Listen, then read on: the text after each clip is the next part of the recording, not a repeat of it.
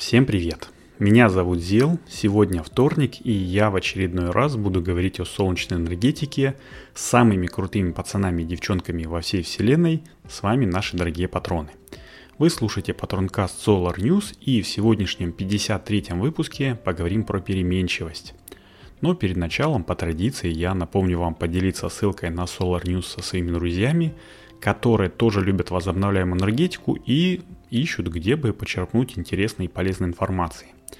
А, перейдя по ссылочке, ваш друг сможет сам выбрать, как ему лучше и удобнее получать информацию о ней в виде текста, в виде аудио, видео, а может быть э, коротенькими новостями из соцсетей. И, конечно же, он ничего другого, ну, в общем, не получится, как сказать вам спасибо, потому что от кого еще, как не от друга, получить такой царский подарок. Вот, ну теперь начинаем уже без лишних слов 53 выпуск Патронкаста. Погнали!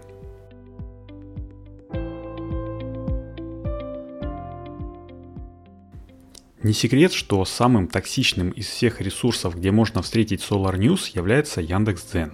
Ну, там, в общем-то, до сих пор не любят возобновляемую энергетику. И я еще помню, как несколько лет назад, ну, до чего там греха таить, сейчас, конечно, тоже – Некие желчные посетители писали и до сих пор пишут в комментариях, что, мол, зеленая энергетика никому не нужна, что солнца в России никогда не было и еще столько же времени не будет, и что вся эта ваша возобновляемая энергетика – это сплошь распилы и государственные дотации. Без ливаний со стороны государства это все нерентабельно, неэффективно, а если у нас в стране столько нефти и газа, то нафиг нам нужна эта вся солнечная энергетика – будем продавать в Европу э, газ, нефть, и все у нас будет в шоколаде. Ну вот, прошло несколько лет, э, ну, несколько лет с того момента, как Европа, например, подписала так называемый Зеленый пакт, а, и вдруг всем резко понадобилась и солнечная энергетика, и ветровые электростанции, и прочая, прочая зеленщина. Напомню, что Зеленый пакт это такой план, э, ну, план по достижению нулевого баланса парниковых выбросов и загрязнений окружающей среды, понятное дело, он был подписан Еврокомиссией 11 декабря 2019 года и должен был быть реализован до 2050 года. Вроде бы времени еще ого-го. И некоторые страны, ну, они сразу резво взялись его исполнять, э, там всякого понаделали и понапридумывали а некоторые до сих пор исповедуют принцип э, хаджина средина. Или шаг заговорит, или падишах сдохнет. Ну, это вольный такой народный перевод моей, э, точнее, мой перевод народной э, притчи. Но смысл, я думаю, понятен. Еще 30 лет мы можем делать вид, что развиваем возобновляемую энергетику, а потом международное сообщество нам поможет как, типа, отстающим странам. Так, в общем-то, было и в России – где-то до 2020 года. Ну, если быть более точным, до, до конца 2019 года, когда был принят закон о... Точнее, не принят, а приняты правки в закон об электроэнергетике. И тогда солнечная энергетика развивалась не благодаря, а вопреки. И только Хевел вроде как э, был на страже всех вот любителей и, ну, любителей, короче, возобновляемой энергетики, Одновременно он, кстати, прислушался к наименьшим веяниям в сторону возобновляйки со стороны правительства, и как только он улавливал хоть какие, ну, какой-нибудь намек, какой-нибудь шепот, сразу же кидался исполнять то, за что его и называют российской корпорацией добра. А почему он слышал эти отголоски? Да, все просто. Потому что доброй феей крестной этой группы компаний является никто иной, как Анатолий Борисович Чубайс – ну, в 20 выпуске Solar News я уже говорил, что Чубайс э, ровно год, ну, ровно через год после того, как ЕС подписал вот этот вот зеленый пакт, уже говорил о том, что, дескать, у нас есть солнце, и мы настоятельно предлагаем бизнесу подумать о том, чтобы покупать электроэнергию из солнечных электростанций. Ну, сказано, сделано. Меньше года потребовалось Хевелу с того момента для того, чтобы начать продавать солнечную электроэнергию на открытых аукционах. Как они это делают и, в общем, получается ли у них это, это второй вопрос. Главное, что продают. И Россия, ну так уж получилось, что успела запрыгнуть в этот уходящий вагон поезда под названием «Трансграничный налог на СО2». А вот теперь, э, в общем, не было такого никогда, и вот опять. А, такая вот новая инициатива появилась. Буквально недавно, ну, в начале месяца, на Всемирном экономическом форуме Анатолий Борисович сказал – Если мы хотим больших зарплат, роста пенсии, увеличения геополитического веса страны, ну и современной армии, то для этого существует лишь один путь. Он называется зеленый. Другого пути нет и не будет. Фу, ничего себе, вот это дает Анатолий Борисович прям так, ну, откровенно, в общем-то, заявлять. И путь этот не просто зеленый, он связан, э, помимо всего прочего, с зеленым водородом.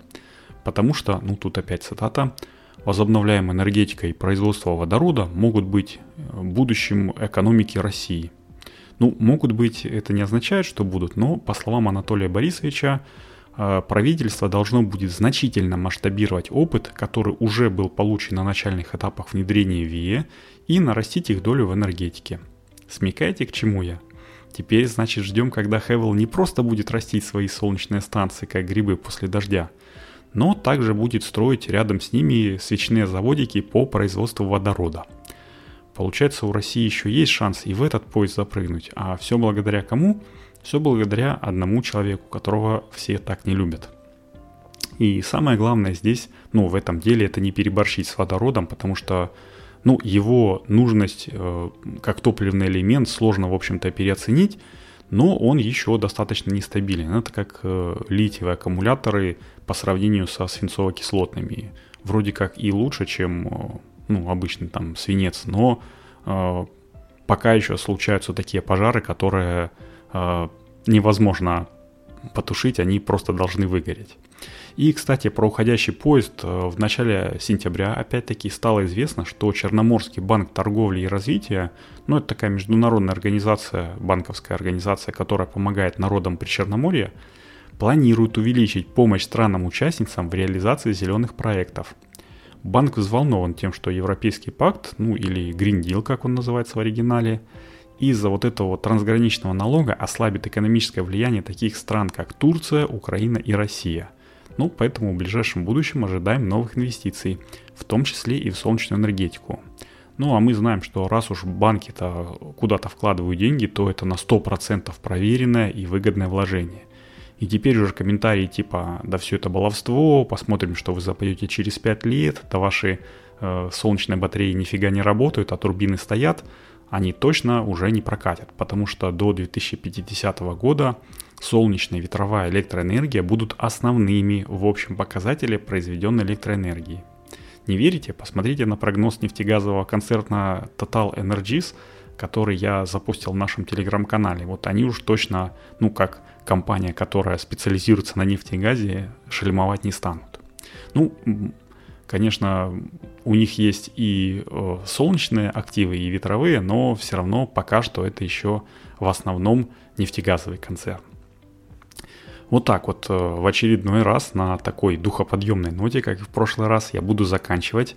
И мне остается только напомнить вам поделиться основным подкастом Solar News со своими друзьями любым удобным для вас методом.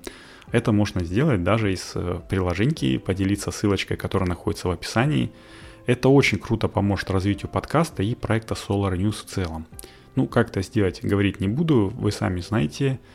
Теперь уже точно все. С вами был Зел, и это был 53 выпуск Патронкаста. Услышимся на следующей неделе. Всем пока!